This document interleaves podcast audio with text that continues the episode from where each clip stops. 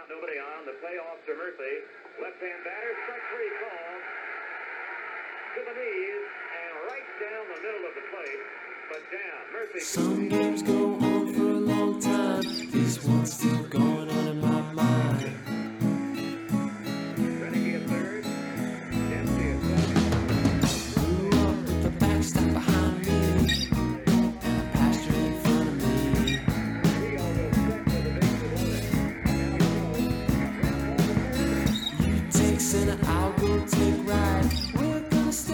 Hello and welcome to episode 31 of the Ottobot podcast. My name is Justin Vibber, and as always, I'm joined by Niv Shah and Chad Young. And uh, this episode's going to be a little unique. We're going to be talking about some results that I found when I tried to pull the keeper results across all Fangraphs points leagues this offseason, post keeper deadline, and the inflation numbers that I saw in the surplus calculator for those leagues. I've done this in the past. I had posted it on Rotographs. I think the last one was a couple years ago. And it was basically my attempt at looking at, from an overall standpoint, does inflation in Ottoneu leagues get higher as those leagues get older? If if that's always true, or if there's like an inflection point where there's a plateau and inflation sorts starts to stabilize. So I wanted to look at those numbers again this year after the 2020 season and the results were surprising, very surprising. To give some context, I actually updated these numbers through the end of 2019, but I didn't post them. So I'm just going to briefly list out what those numbers were and then talk about what I saw in this most current batch of numbers that I grabbed and how much they differ. So the last time I looked at this a couple years ago, the typical second year, the, t- the league going into their second year for Fangraphs points had negative half a percent inflation. So basically no inflation. Third year leagues had 12%, fourth year leagues had 15% inflation, and then fifth year and older, I sort of batched those all together, were about 20.7% inflation. And those numbers, when I've looked at those in the past, they kind of make sense to me, and it's it, it fits what I was seeing in my leagues where it, as the league gets older, it does the inflation does go up. I do think once you get to seventh, eighth, or ninth year, it does start to to stabilize and hit a plateau.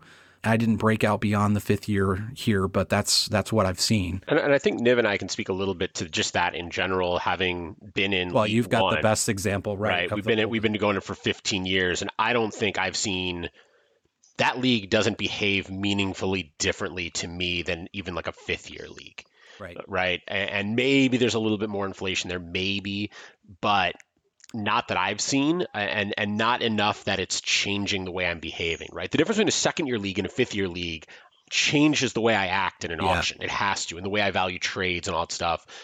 A fifth year league to a 15th year league or 17th year league or whatever number we're on now, Niv. Do you know what number it is?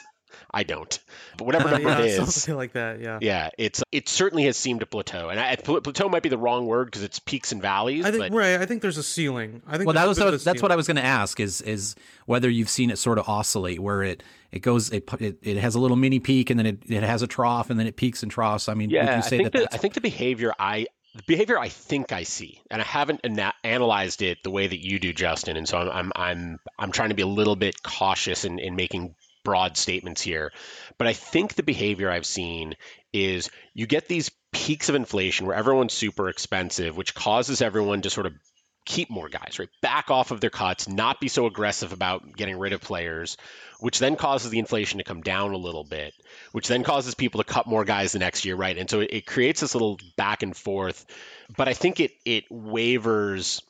Again, I'm not. This isn't a measurement. This is a, a guess. I'm guessing it wavers between like 25 and 35 percent, or maybe 20 and 35 percent, not between five percent and 50 percent, right? Yeah, Right. it's not like a wild uh, And- and- variance there. And I would say that matches what what my sort of gut instinct is telling me now after looking at all this that there is a point, whether that's the fifth or sixth year, where you kind of hit the peak that the inflation's ever going to get in that league, and then it's just sort of wavers around that point for for At that point, you have enough of a history in the league that you start having a feel for what different teams are trying to accomplish. Like especially if you have a little continuity there, and like what kind of and like what like oh, I cut this guy and he went for this much more at auction and like then you have a you can have a frank conversation about like well was there a trade available there that I didn't really consider and like those kinds of dynamics like I think they feed into the the overall thing that Chad described which I think is totally right like the okay the like when I see a $60 Bryce Harper now I'm keeping like 45 $50 outfielders maybe and that drives things up and then then there's no money available and like Right. oh, you get all these values right Yeah, yeah. Well, because I, I think that's exactly it. You get to a point where you know inflation gets to twenty five percent. You you cut the- some, you, you cut some players that now you realize, oh, I should have kept them. at the end of the day, like the amount of money in the system is static. So it can't go forever because it's not like you have more money in your budget. Correct. I mean, there is an there is an upward limit, but that limit is based on how much overall surplus there could be in a league, and if everyone keeps only those surplus assets, um, and that's why I've said like when you look at the surplus calculator pre keeper deadline, the the surplus calculator is going to make the assumption that every literally every surplus asset according to the surplus calculator is capped and then it'll spit out an inflation number and i've always said that's sort of like that's the highest the inflation could be in that particular league because that's that's really that's all the surplus that It's Probably perfect exists. per- perfect decisions per.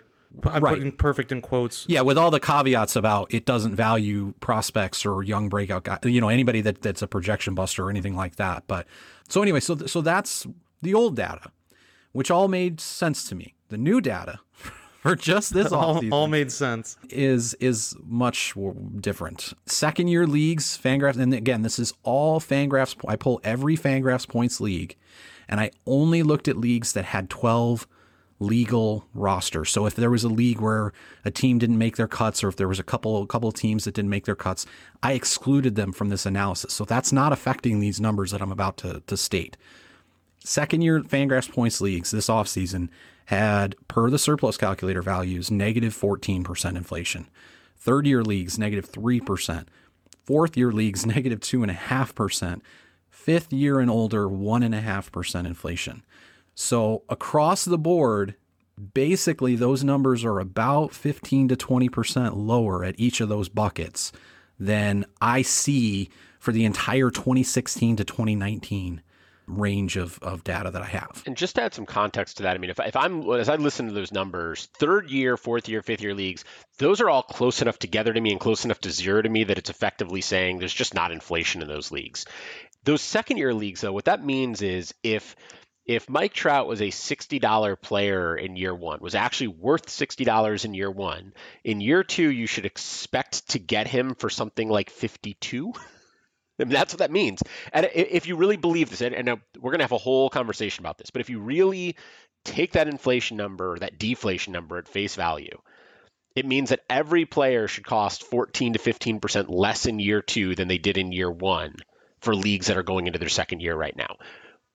I don't think that's what you're going to see play out. We're going to talk about that more later, but that is what that number means. Is that right? Right. And that's yes. so the whole point is that if if everything is correct, if you're tying your auction strategy to how you're calculating inflation with either the default surplus calculator values or if you loaded in your own or what have you, yeah, that would suggest that there should be deals at auction at prices even less than a first year auction. And we're going to get to in just a few minutes why that assumption is wrong. I think we're, what we're seeing in drafts is not actually matching that. Yeah. And that's why we're doing this episode. We want to talk about what, why, why is, are, these inflation numbers so low? Why is that not actually what we're seeing in, in the auctions that we've been in and, and we've heard from other people like on Slack? And, and what does it all mean? Now, it's not just inflation that's lower. I also, when I do this analysis, I also look at the number of keepers kept per league on average, the amount of salary kept per league on average. So I want to add that context as well. So in this most recent offseason, all leagues kept 200 on average 298 players. In the 2016 to the, the 4 years of data I have before this, the average league kept 292. It doesn't sound like a lot, but 6 additional players per league I it's it's not a, a large increase, but when you figure that those additional six players are probably the ones that had the least amount of surplus, right? Because everyone's going to keep their their highest surplus players and then kind of go down the board and then their their judgment calls are the guys that are right on the line. So if you're keeping a, uh, for a whole league, those additional six players are probably not very good assets, and I think that's what's um, keeping more players that aren't worth keeping is what's driving down inflation. The salary kept, the old data, the 2016 to 2019 data, the average league kept $3,337 in salary. This offseason, that number is 3,479. That's an increase of an, an additional 140 plus dollars per league in salary kept. So it's not just I think I think there's a number of effects here. Number one, I think there was just less surplus to be had this offseason because of the short 2020, because of the effect of that that had on projections and and there was no minor league season. I mean, we we've talked about some of these things before. So I think number one, there was less surplus to be had which was going to drive down inflation. Number two, the reaction to there being less surplus wasn't keep fewer players, it was actually keep even more players and keep even more players at even higher prices. So I think that's why the surplus calculator is seeing inflation numbers drastically lower than they have been in the past. But given that, we've had some information. I've been in one auction already. I've run a handful that I've I've was having some discussions with some people on Slack where they talked about what they're seeing in their leagues. And I've looked at those league draft results and sort of looked at the players in that draft, how they went compared to what the surplus calculator had their their value at. And all those leagues had actual real inflation during the draft, meaning the prices during the draft were higher than the surplus calculator dollar values. And it didn't seem like there were a lot of deals to be had, even though most of these leagues were in this batch of leagues that had negative inflation according to the surplus calculator. And that's part of what we're going to now riff off of is why do we think that is? The surplus calculator thinks these leagues are kept too many players and there's negative inflation, but why aren't we seeing that as far as actual draft behavior? Chad, I know you you had some a bunch of notes for this, so I wanted to to give you an opportunity to start going through those. Yeah, and I think that the place to start with this, and it's we've talked about this in some of the previous episodes, and I know you guys have seen some of the same thing, but the, the narratives are strong this year, more so than they are most years, right? So every year, and let's be clear, every year people can make up their own narratives, right? Anybody can say, yeah, this guy was hurt, yeah, this guy was this, this guy was that, whatever. But in most years, you take a hitter, you got 600 plate appearances of data. You take a pitcher, you got 180, 200 innings of data and you narrow that field of acceptable excuses you can make for bad performance or or ways you can write off breakout performance. And so you end up with a lot more consistent narratives. This year, with 2020 being so short, I, I think people are still behaving sort of internally consistently or at least as internally consistently as they ever do, right? People are not internally consistent, which we know. But I think they're still behaving generally the same way they would from that regard, but you're getting less groupthink. Like it's easier to have one person say, 2020 was so short and so weird with COVID, and there's so much strangeness going on, I'm throwing it out. It's literally meaningless. And it's really easy for someone else to say, a season's a season. And I know it's only 60 games, but if guys spent the offseason retooling swings, changing their picks, pitch mix, whatever, we've got new data and we should use it and then you're going to get everything in between, which is, you know, some, someone's going to say, I'm only looking at plate discipline data for hitters because I know that that stabilizes quickly. Or I'm only looking at StatCast because I think that measures an underlying skill. Or I'm only looking at pitch velocity or pitch mix or new pitches or whatever. And if everybody makes takes their own angle on that, what you end up with is almost every player in baseball, there is some narrative that will tell you they're a better value than they appear to be. And you only need two people in any league in, in the off season, you don't even need or, two. You or need one. one. one, really, right, but right. right, but but really, when we're talking about the the combined picture of keeps plus auction draft Yeah. behavior, you only need uh, 1.5 people. Let's say. A half a person if you Yeah, well, chop look. somebody in half. Look, man, it's uh, trying to speak in a term that the robot can understand over here. but No, I- right, but you need you need two people in the draft and one person in the off season to to do exactly what Chad just said, right? Yeah, and I think I think what ends up happening is if you look at a bunch of guys who are kept who don't have surplus according to the surplus calculator, right, based on projections, and you've got guys like Jake Cronenworth who was a breakout but who projections haven't really moved far on. You've got a guy like Christian Yelich, whose projections I think are down a little bit from last year, but not a ton. All it takes is one person in the offseason to say in December, I think Cronenworth's breakout was real. And it doesn't even matter if that person currently has Cronenworth on their roster because they can go trade for them. And same thing with Yelich. It takes one person to say, I'm ignoring 2020 for Yelich, right? I, I, Cronenworth's breakout was real. Yelich was a fluke. I'm going out and buy, right? You need one owner thinking each of those things. They could trade Cronenworth for Yelich, right? It's like you can make, and this gets really easy, especially because it's also possible on the other end of the thing, right? The, the person who had Yelich and was super frustrated with them is also likely to be the kind of person who's like, that was super frustrating. I'm super worried. I don't want that to happen again. And I, and I can tell you, like, I went through that. I have Yelich on my roster in League 13, one of the Fangraph staff leagues. And I have him somewhere in the 40s. I can't remember where. And at the start of the offseason, I was asking people, like, oh, would you trade him for this, like, B prospect? And people were like, why would you make that trade? That doesn't make any sense. I was like, he was terrible this year. And I'd been super frustrated with him all season. He was supposed to carry my offense, and I missed winning that league in part because he didn't. And by the end of the offseason, I was like, no, no, no, no, no. I'm rethinking this. I like I, am keeping Yelich. And so I ended up keeping him. I partially because I couldn't get value for him on the trade market. Right. And so I ended up deciding, fine, forget it, I'll keep it. But like I've been through both ends of that spectrum. And the reality is, had somebody at the beginning of the offseason offered me 80% value for Yelich, I would have made the deal. And then they would have been thrilled, and I would have been thrilled, and I'd still be sitting here thinking that he wasn't very good last year, and they'd be still sitting there thinking he was great last year, and that's or that last year didn't matter, and that would be it. And so I think what you end up with is with that narrative, it's easy to find those six extra players per league to switch teams if they need to to get kept and throw things off.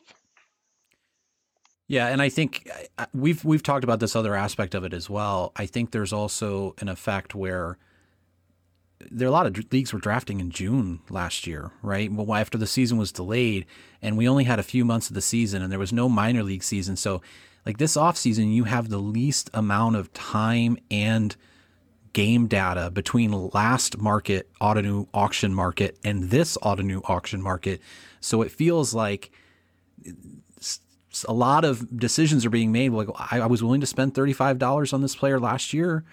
Uh, $37 i'll keep you know it's the same decision that i'm making basically i'm just making it again because nothing really changed and I think that that's had an effect as well. Like, you know, even in, your, in case of your Yelich, like you were frustrated with Yelich, but I'm sure there's there are other Ottoneu managers who said, I won him at auction last year. I believed in him. And even though he had a bad 2020, I'm willing to throw it out and say, well, I'm just making the same decision again because I still like this player. And I think uh, that would also explain why there were more players kept because there's just a lot fewer players that I think people were willing to move off of and say, nope, now they're too expensive. Because how much time has really passed since the last time they made a decision at auction or early in the in the season to make a waiver claim since those players were added at the price that they're currently at. Now, yeah, there's arbitration. So if somebody attracted $15 of arbitration, but normally those aren't the players that we're talking about, right? Those are the young players that have no doubt surplus that got the the arbitration money. So I, it's it's the other thing I want to I want to say before we get too much further into the weeds here is one of the reasons I w- we wanted to talk about this is to say what actionable information comes out of this. Right now, when I've talked about this on Slack, I've said that leagues are seeing a lot lower inflation than I expected. And I've sort of implied that the strategy then would be you're in a good place if you have a lot of money in your auction because you can take advantage of that deflation or low inflation. I still think that that's generally true, but at the same time, I think that I wouldn't be taking seriously those inflation numbers on the surplus calculator. I wouldn't necessarily look at like let's say the first player up for auction goes and the surplus calc says that their inflated value because there's deflation is less than let's say they're worth $35 the bidding's up to 34 and you go well that's too high because there's deflation in this league. Well no i think you should still at the very least probably bid anybody up to what your normal max bid would be for them if it was a first year league. Don't go any lower than that because i don't think that any player meaningfully should go for less than they would otherwise go in a first year league. It's just that if the money's not there because there's true deflation, they might go for less. And the whole point of tracking inflation and deflation dur- during your auction is so that you don't spend more than you have to. If there's a $35 outfielder and he goes for for 35 because you think that's where his price should be, but then there's other equivalent outfielders that all go for $30, you've spent $5 more than you needed to. So that's the reason why it's useful to to account for inflation during your auction is so that you're not spending more than you need to. But if we're presuming that some of these numbers are just weird and not actionable, then I would say just if the surplus calculator or your own dollar value show that there's deflation in your league, I would ignore it. Still, don't ever use deflation to adjust your auction prices. At that point, just pretend it's a first year league. And then, even then, I think Chad has a point about scarcity, right? That even then, there's still inflation because there's not 50 top 50 starting pitchers available, right? Like there would be in a first year league. There's many fewer than that in, in any of these returning leagues. Yeah, I think that's for sure true. And I think, you know, inflation is not linear, right? I think we, we talk about a league having 20% inflation. My experience is that that doesn't mean that every player is inflated 20%. In general, what that means is the guys at the very top, the Trouts and the Gerrit Coles and the DeGroms and the Sotos, are inflated more than that. And the guys at the bottom are deflated or inflated less than that, right? And so you know, a fifty dollar, a 50, let's say a fifty dollar value on a top tier outfielder and twenty percent inflation is going to go for more than sixty dollars, right? And that's how you end up with these like eighty five dollar trouts in a lot of these leagues.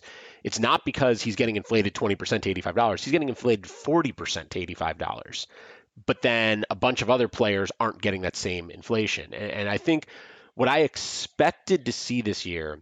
Well, let me talk a little bit about scarcity. So what what, I, what I'm then seeing is the reason I think that happens is because at the top there is scarcity, right?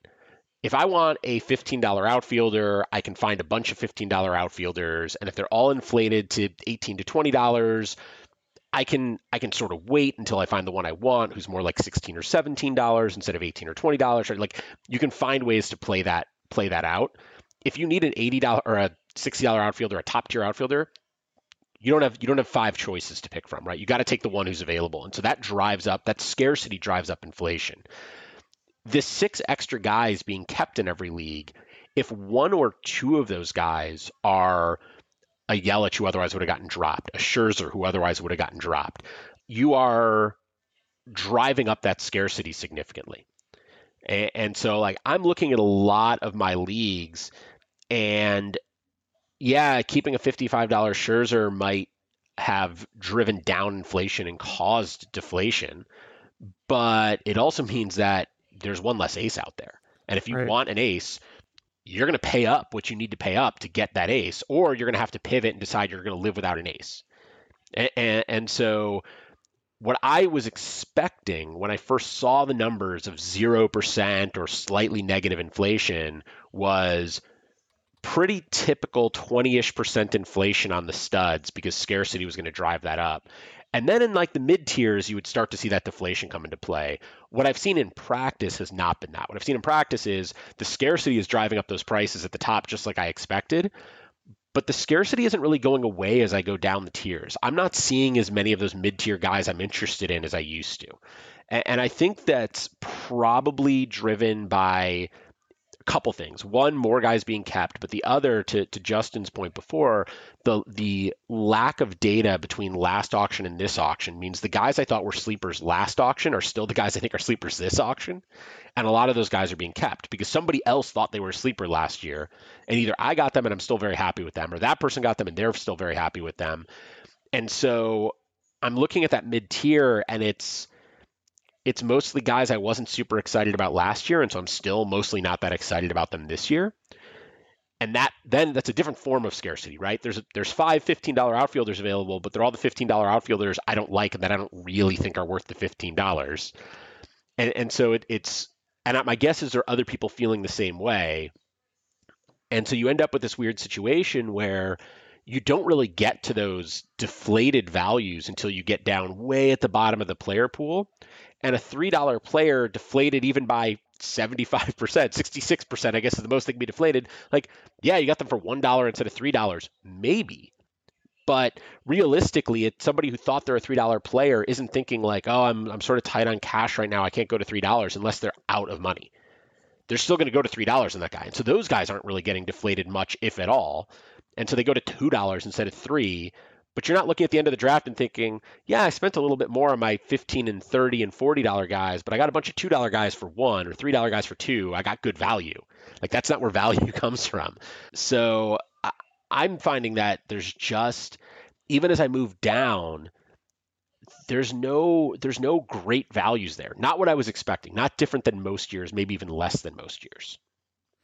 Yeah, and I think so. I want to I want to go back to the point you made about if if inflation is truly the effects of inflation are higher in the top tier, my argument has always been that then your value curve that's driving your inflation figures is not steep enough. That the top end should probably be at higher prices so that your inflation becomes linear during a draft. In in my experience, when I've looked, because I've done a lot of this where I've tracked in prior years, not this year, this is a, a, weird year, but in prior years, I've tracked the inflation that I had based on my own values in the surplus calculator and tracked that against the prices I've seen at auction. I don't think I've meaningfully seen any difference between top end, middle end, low end. Maybe slightly, maybe slightly on the high end, and then about normal on the middle, and then more values on the bottom, but not maybe not as drastic as you're suggesting. Suggesting, but I think if that's ha- and I think it is happening more this year that that that is more true this year than it has been in any prior year, which says to me a couple of things. Number 1, I think I should work on having steeper prices on the surplus calc right now because I think that my entire intention is not to have the surplus calculator dollars predict auction prices, but to have the general shape of those values match auction behavior. And I don't think that's happening right now. So that's number one. Number two, though, is this idea of you have a player pool, right? We have X number of players in your Ottoneu league. We're drafting tonight for 11.99. There are X number of players that we believe are useful and worth $2 or more. Let's say $2 is where we set above replacement level. That's X number of players that X number of players I think are valuable are not going to be the same players that Chad thinks are valuable. In a normal year, though, maybe those player pools for each of us are 90% similar. But in this year, with all this strangeness, I'd argue it's like 75% similar. So what I'm seeing is that there's a lot of players that the surplus calc or my own values think are worth seven, eight, nine, or 10 that aren't getting drafted. And then there are a lot of players who I don't think are worth rostering that are being won at auction for five, six, seven, eight, nine, ten dollars. Now that always happens, but I feel like it's happening more now because of all this uncertainty we're talking about.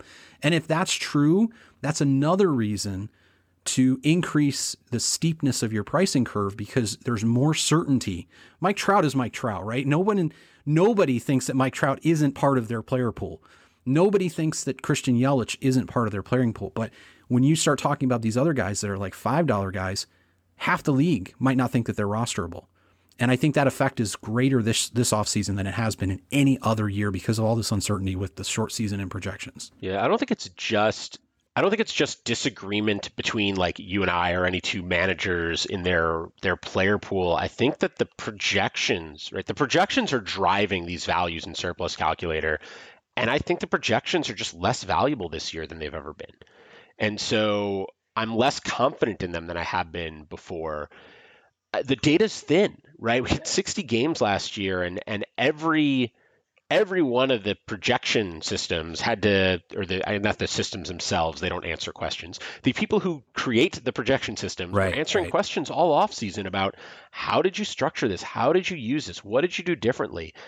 And, and I think the example that came up on the the starting pitcher episode that I think just dropped is Zach Plesac, who completely like he shows up as not, as not being rosterable according to depth charts projections, and and with all due respect to Zips and Steamer, that's absurd. He is absolutely r- rosterable, right? Now we can argue about whether he's a twenty dollar pitcher or a five dollar pitcher or whatever. Like I know Eno Right, had him really right. high up, fine, but like he's not a zero dollar pitcher. And part of the issue is he changed his pitch mix. So Eno pointed out the bat has him ranked as like a top 30 starter, whereas depth charts has off the, off the list. If and if the bat is saying, "Hey, new pitch mix," I'm going to assume that what he did last year is fundamentally different than the past. And Zips and Steamer are saying, I'm looking at, you know, a three year track record and yeah, he had a great year last year, but it was 60 games and what does that really matter? That's a function of the bat using Statcast data, right? Like the bat uh, is the only one that to be fair, that would they don't use. Uh, I don't believe that the there's the bat and then the bat X. The bat Maybe X the I think X right is now is uses- only and that, but that's only hitters right now. Only now. hitters. I see. And and Steamer and Zips do use Statcast because I saw a tweet from I knew Steamer did, but Dan Szymborski had tweeted when this came up on Twitter the other day that Zips also does use Statcast data. So I don't know. I don't know what's driving the difference, but I'm not. I, I I think it's it's less about what's driving it versus what the fact that there is a difference, and, and so I think that you know if somebody was using the bat as their values instead of depth charts, they get a very different value on a guy like Plesac. And the reality is, I'm not sure I trust either of them Right. because it's just we have such limited data and so any pitcher who i look at who changed their pitch mix who had new velocity who i don't know anything like that who changed a grip any hitter who tried out a new stance any hitter who had a big change in their plate discipline. Like i don't know how much to trust the projections this year. And and my guess is and i think pat brought this up on slack and i think it was a really good point projections like any computer projection is by its nature going to be conservative and it's going to regress players towards the mean somewhat. And if they have less data they're going to be more conservative. And if this and if what's happening is less data is resulting in more players regressing to where they were projected a year ago then you're going to get a tighter player pool you're going to get less differentiation in the player pool which means you're going to get less differentiation in the values and surplus calculator which is going to screw up any inflation calculation because you're not looking at it you're, you're not looking at the shape of the player pool Right. that you would have in past years Yes, and and I would agree with that. And I would say again, that's yet another argument that the value curves that if I'm pricing dollar values for Ottoneu, that I would strongly consider having a steeper uh, curve, having fewer players at my baseline level or above, and which would then create, you know, Trout wouldn't be seventy dollars, he'd be seventy seven dollars, and the forty dollar player would be forty four, and then the nine dollar player would be six instead. And I think that that effect would more closely match what we're seeing. There, there's just so much more uncertainty on the low end, and I agree. You know, the projections. I don't believe that the projections are structurally doing anything wrong. I think that they are just so much less certain and there's so many so much more uncertainty and variance and, and a wider range of error bars than there would be in a normal season. I mean, Yeah, I totally agree with obviously that. It's not I a- mean, I I'm a pro projections, you know, Ottoneu player. Everybody knows that, but I will readily admit that there's a lot less confidence in those projections. Again, not because I think they're doing anything wrong, but because you're right. There's less data. They they have to regress more, right? Because they just don't have, especially like I mean, how do you how do you project somebody like Andrew Vaughn right now?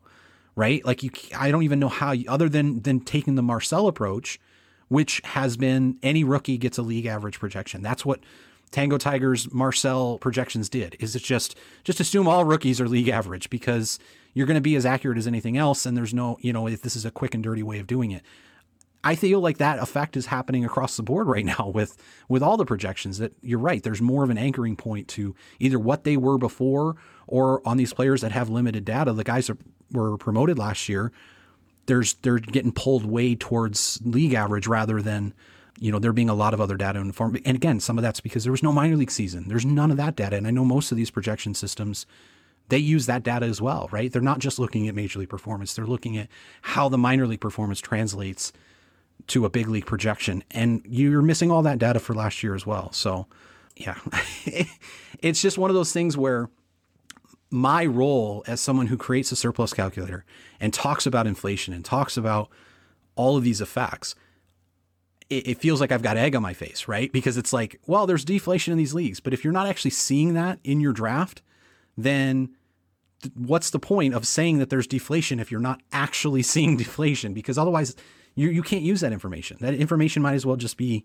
make believe because it is. Because if you're not actually seeing those facts, because the whole point is trying to match your auction behavior to account for that. And like I said, making sure you don't spend more than you need to. Well, if you're left waiting for these values that the, deflation of your league suggests there should be, you're going to be left with $150 left to spend and nobody to spend it on because you just kept waiting and waiting and waiting. And I don't I don't want anybody to be in that position where they didn't realize quickly enough and and I've always been the one to push back on that, right? There are people on the Slack groups that talk about, you know, you just got to go after the top end guys, spend what you need to spend to get them. That's that's a that's a conversation you and I have had many times. I think like that's a that's a debate you and I go back and forth all the time. And I wonder I wonder like just real like just not to like cut you off, but to like no no no it's fine. We're evaluating a little bit about the surplus calculator, right? And I think the question about the pricing curve is something that like I historically I have been really interested in having a, a, steeper pricing curve there. I think you and I have talked about like the need to grab like the certainty of a Mike Trout. That certainty isn't uh, to, it might be more pronounced in 2021, but your top tier players are always like that's the reason that they're the top tier players, right? There's a certainty there.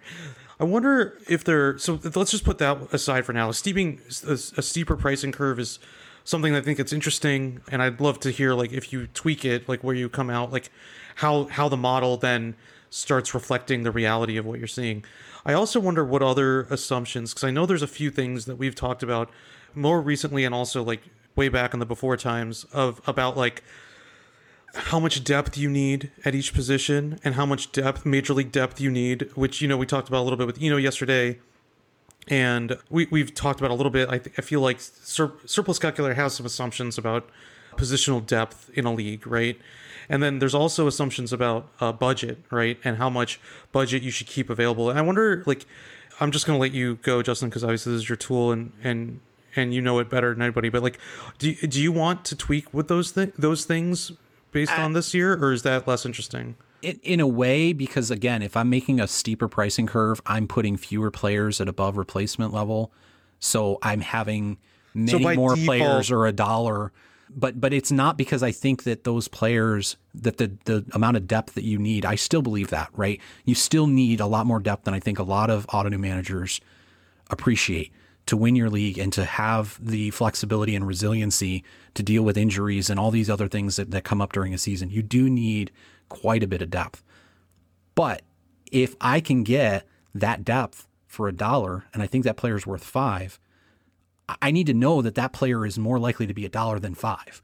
And that's where changing the price curve is going to help me because then I'm not looking at that player and saying, oh, I'm going to spend five dollars on him when he comes up at the middle of the auction because I think he's worth five dollars. And, I need to budget for that accordingly. It's all about the opportunity cost of what other players are equivalent to that player that I can get for a dollar. And I think there's a lot more now, and and even up to like I said, eight, nine, or ten dollar players that I otherwise would think in a normal year using my normal range of values, this is a nine dollar player, but if if that nine dollar player is available after auction in fifty percent of leagues, half of leagues don't even think he's a replacement level player. I, I want that information because that's going to inform how likely I am to bid eight dollars on that player. Because I wouldn't at that point. I'd try to find somebody equivalent or just wait until later in the auction to find somebody else at a similar price. So I don't think that it the amount of depth you need doesn't change, but what changes is you might be able to get that depth at a cheaper price. So don't spend too much on the back end of your roster. Put more of your allocation into the top end because and I think that's also what we're seeing. That's what the Ottoneu players are doing right now. I don't I don't know if I would immediately say spend more in the top end and put less into your back end. I think I would spend time looking at your your player pool, your available player pool, your draft board and figuring out where depth exists that you're comfortable with. Cuz I'm looking and I'm going to pull up my draft board right now for 11.99, which we're drafting tonight, and I'm going to try to say things without saying anything so that Justin doesn't learn anything he shouldn't learn. But as I look at the the bottom end of the player pool at third base, there's a couple of names that interest me, but nothing that really jumps off the board, and I need a backup third baseman in that league. I've only got one third baseman on my roster.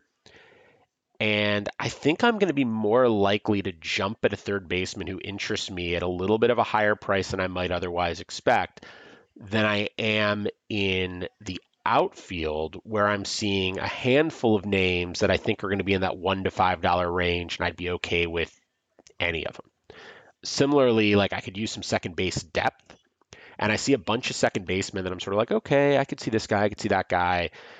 And so I'm a little bit like, I, I'm trying to be a little bit more targeted about, okay, if I see a lot of depth at the bottom end of this position where I feel like I could be okay, then it's the top end of that position where I can I can wait. I can just hold off a little bit. I can let other people spend their money there, especially early on where I, I mean, look, we, we the, the deflation data is the data is there, and, and what we're what we're seeing that counteracts it is anecdotal right now.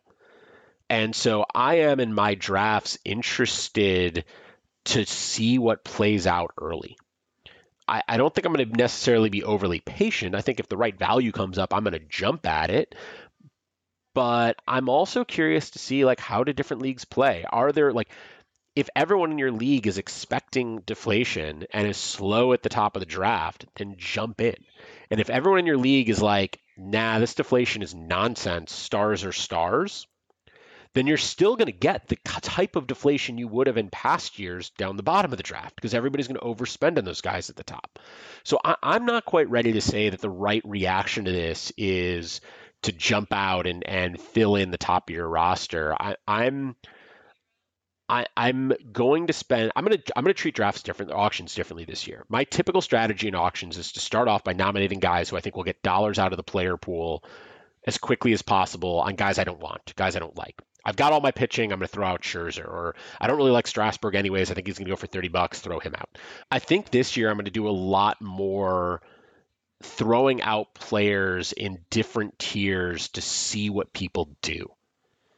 And I may jump on some of those guys if I think they end up at, at values I like, but I may I'm more likely to throw out a third tier third baseman early not because I'm trying to get dollars out, not because I'm trying to get that guy through cheap, but just to figure out like what is everybody what are the other owners in this league expecting? Are they expecting this guy to be cheap later or his peers to be cheap later or are they jumping on him because if they're expecting him to be cheap later then they're going to spend somewhere else and i i may jump in on that guy right away if they're all thinking no no no this guy's you know he might only look like he's seven dollars but i'm willing to pay 10 12 then i'm going to go back to my strategy of trying to get dollars out early and wait for those values to crop up yeah, I mean, and, and that and that's fair. And you you absolutely, I agree with you 100 percent on sort of identifying the the targets that you have. It, it, it's almost like a back backwards first approach to drafting, and, and you do this a lot in snake drafts too, where you're looking at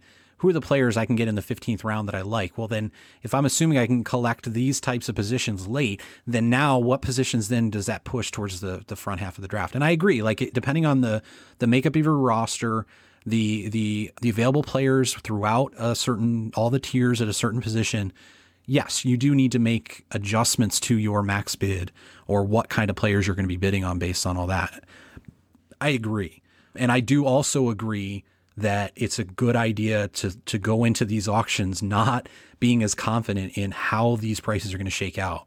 Like I have a lot less certainty about how an auction is going to go this year than I might have in years past because it's hard to know. Right? Are we just looking at a few leagues worth of data and it's it's an anecdotal and one of those is the champs league that has a bunch of weird rules that prioritize different things than a normal Ottoneu league does yeah and we might be making too many conclusions maybe once we get deeper into draft season, we do see more of that actualized, maybe not deflation, but zero inflation, right? Like more closer to like a first year league. Maybe we do see that, but it's something I'm keeping an eye on.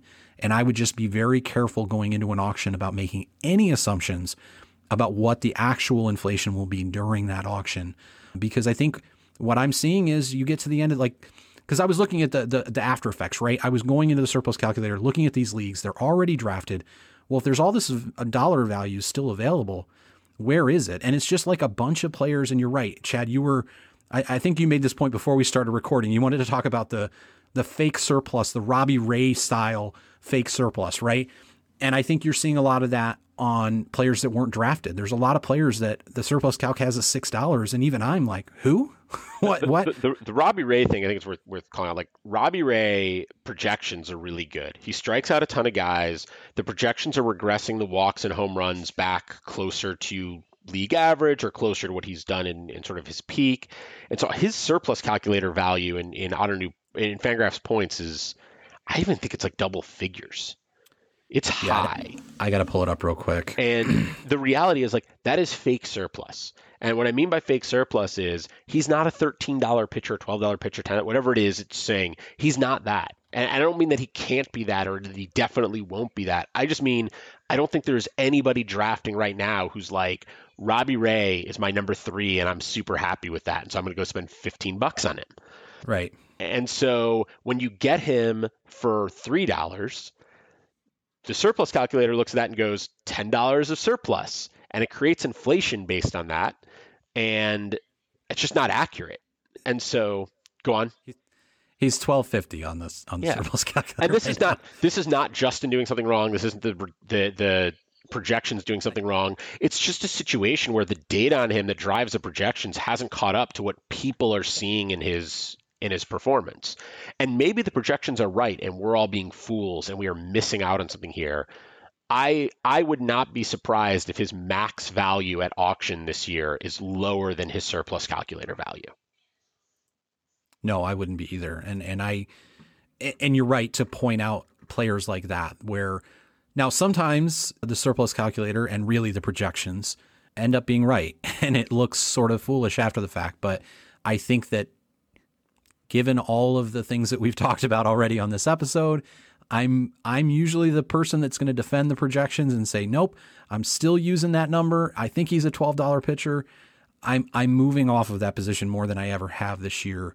And we even talked about this a little bit going into last year, right? Like that short season and how how do we base uh, everything knowing that there's going to be a lot of variance in that short season? And I think I made the argument that you you double down on the projections on the short season because even though there's a lot of variance, you still you need you can't control for that variance, right? Like you can't build a team that you know what which ones are going to overperform in a small sample. But I think this year I, I agree with what Chad is saying that the projections just aren't picking up and, and, and aren't as reliable as they would otherwise be. So it's harder to look at a dollar set of dollar values that are driven by those projections and have a lot of confidence in them. And it's something that we've talked about, and I, I I've said many times.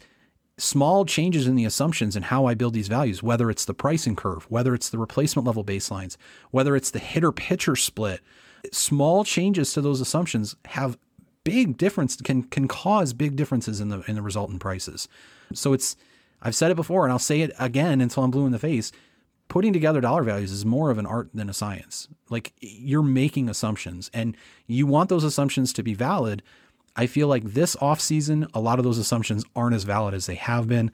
I'm going to be strongly considering changing some of those assumptions to not to overreact to what we're seeing with the drafts and everything else, but to maybe maybe this whole time I've been underappreciating how much that certainty of a Mike Trout or the 50, you know, maybe he's not a very good example because he's a $70 player, but those $40 outfielders, maybe I've been underappreciating how much value they really have because of that certainty.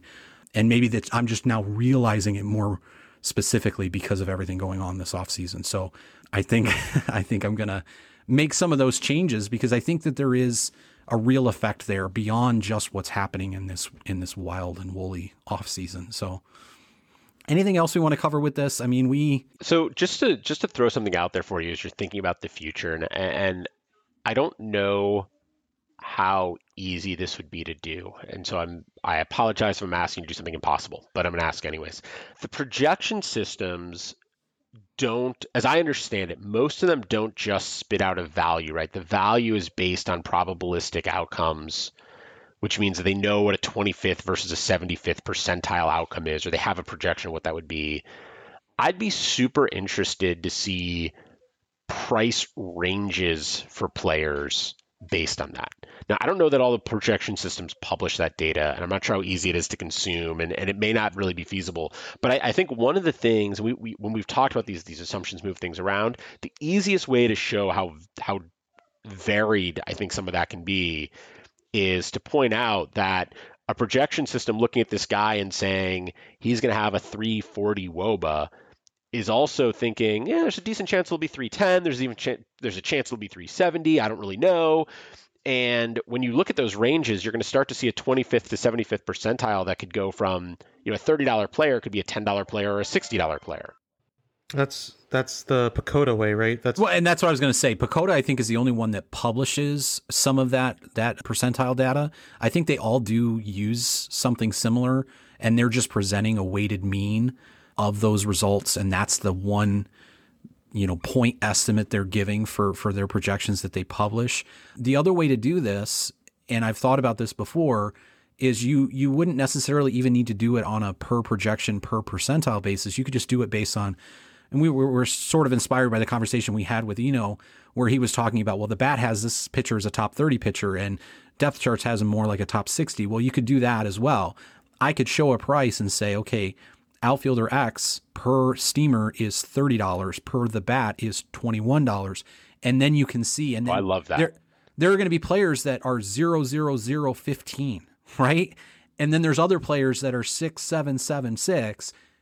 They may all average out to the same dollar value if you took all four systems, but that shape and that that variance from high to low values is going to be much different. I, I would love, love, love to see that. To see a, a spreadsheet that shows every player across ATC, Steamer, Zips, and the Bat, and the Bat X. Why not?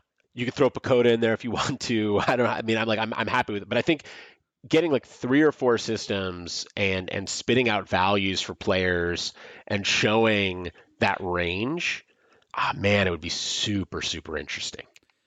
Yeah, I could definitely do that. And I think I could structure that with the spreadsheets that I already use to create surplus calculator dollar values.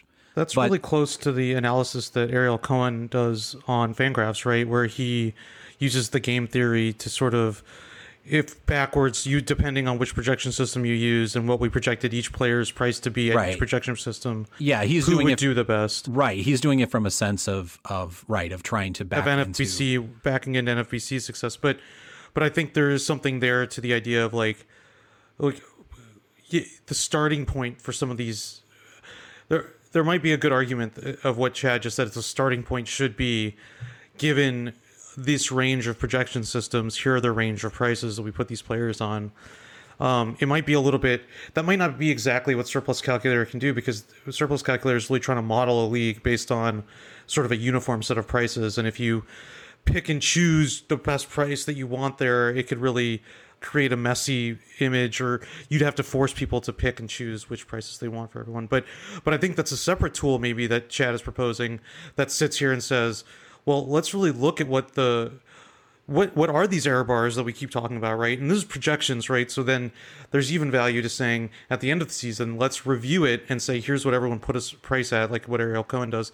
Here's what everyone's price is, and then here's what the actual production was, and and where and like then you can start looking at the shape of like well what production what projection systems do I trust for what kinds of players and when you're trying to Yep. evaluate going forward.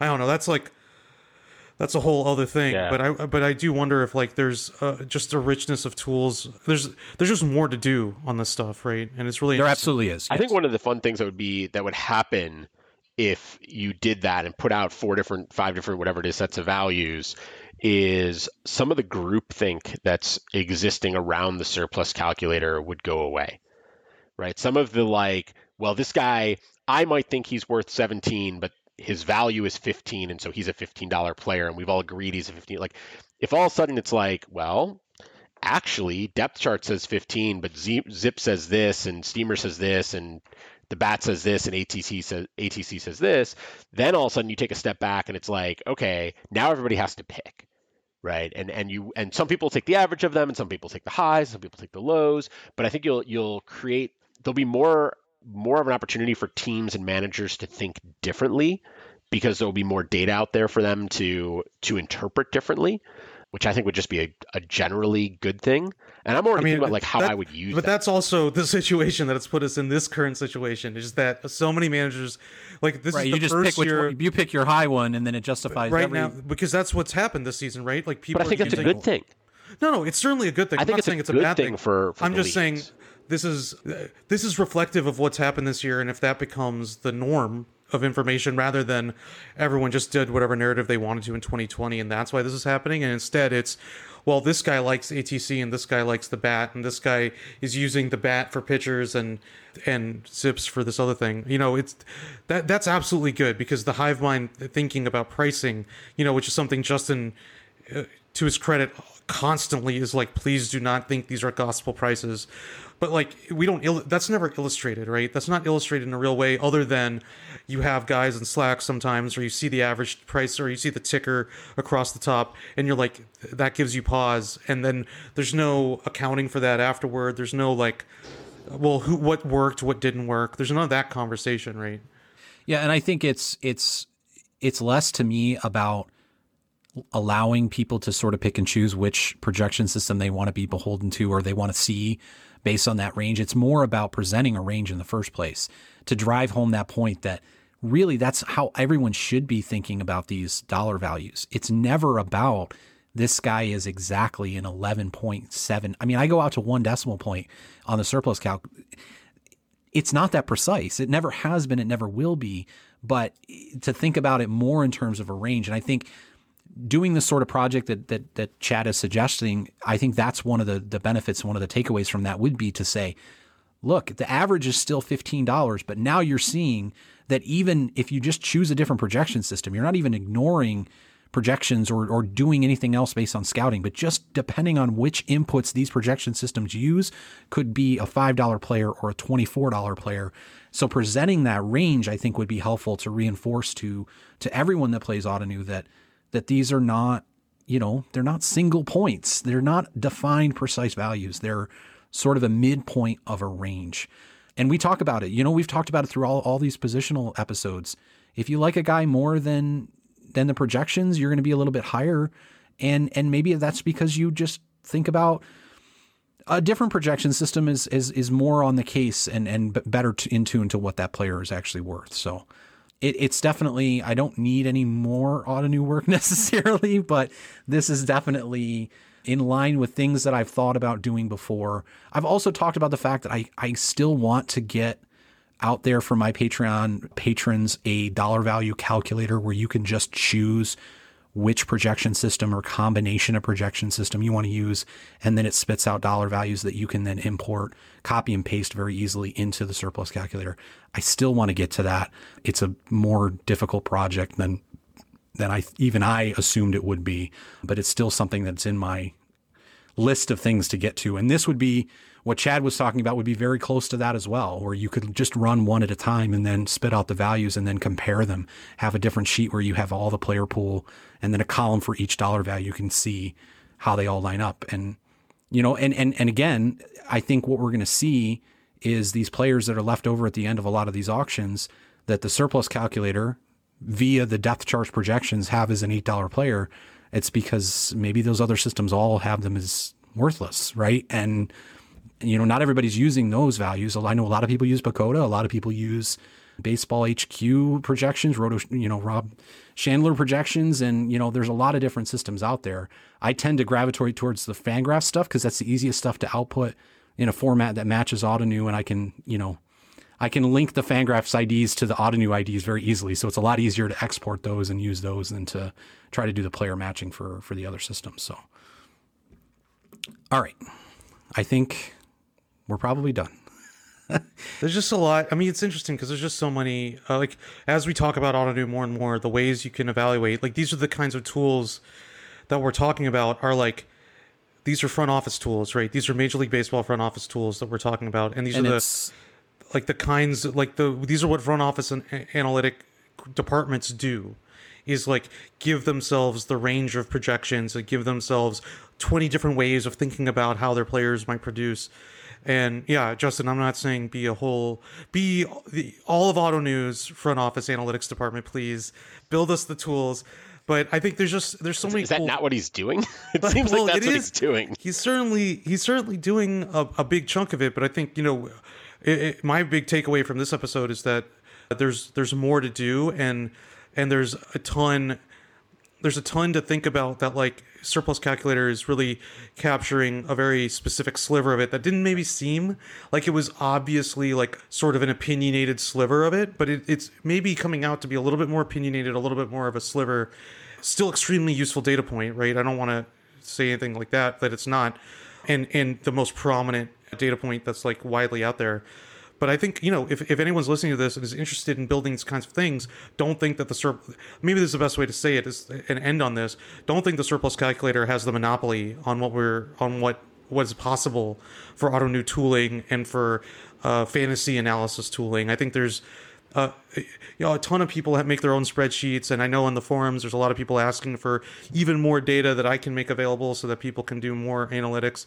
And if you are at all have an inkling or of interest of this, we have a tools forum on the community forums, tools topic section, and then we have the tools channel in Slack. And you know, I would love to see this stuff just keep getting built out and built out because it's just so much fun and so interesting and and like Chad said, it only makes the game richer, I think. Because it it just allows you to have like a little bit more like variety in thinking and this stuff. But it's it's really interesting and I and I want to give Justin props uh, for being like we don't have a ton of data yet and you're already sort of like trying to trying to self self analyze and try to improve the tool. So that's that's awesome, man. Yeah, I mean that's just that's part of what I that, that's, what nature, you want out right? of it, right? Yeah. Because at the end of the day, you just want to be good at your leagues, right? So we got to make sure that you have the right data for that stuff. Yep. Yep. All right. Now this episode was was less sort of uh, specific player analysis or strategy analysis and more meta analysis. So hopefully it was still interesting to everybody. But we are or we're going to continue next week. We're going to do some more of our positional preview series. We will. I do think we're planning on having an episode for auction strategy. I think I will probably put the call out on our Twitter account at Ottobot Pod. if there's any questions that we can answer during that auction strategy podcast episode. So keep an eye on that. Probably this week I'll post something and we can start collecting some some questions so that we can we can drive a discussion on on on that episode. So all right, we'll wrap this up. Thank you for listening and we'll catch you next time.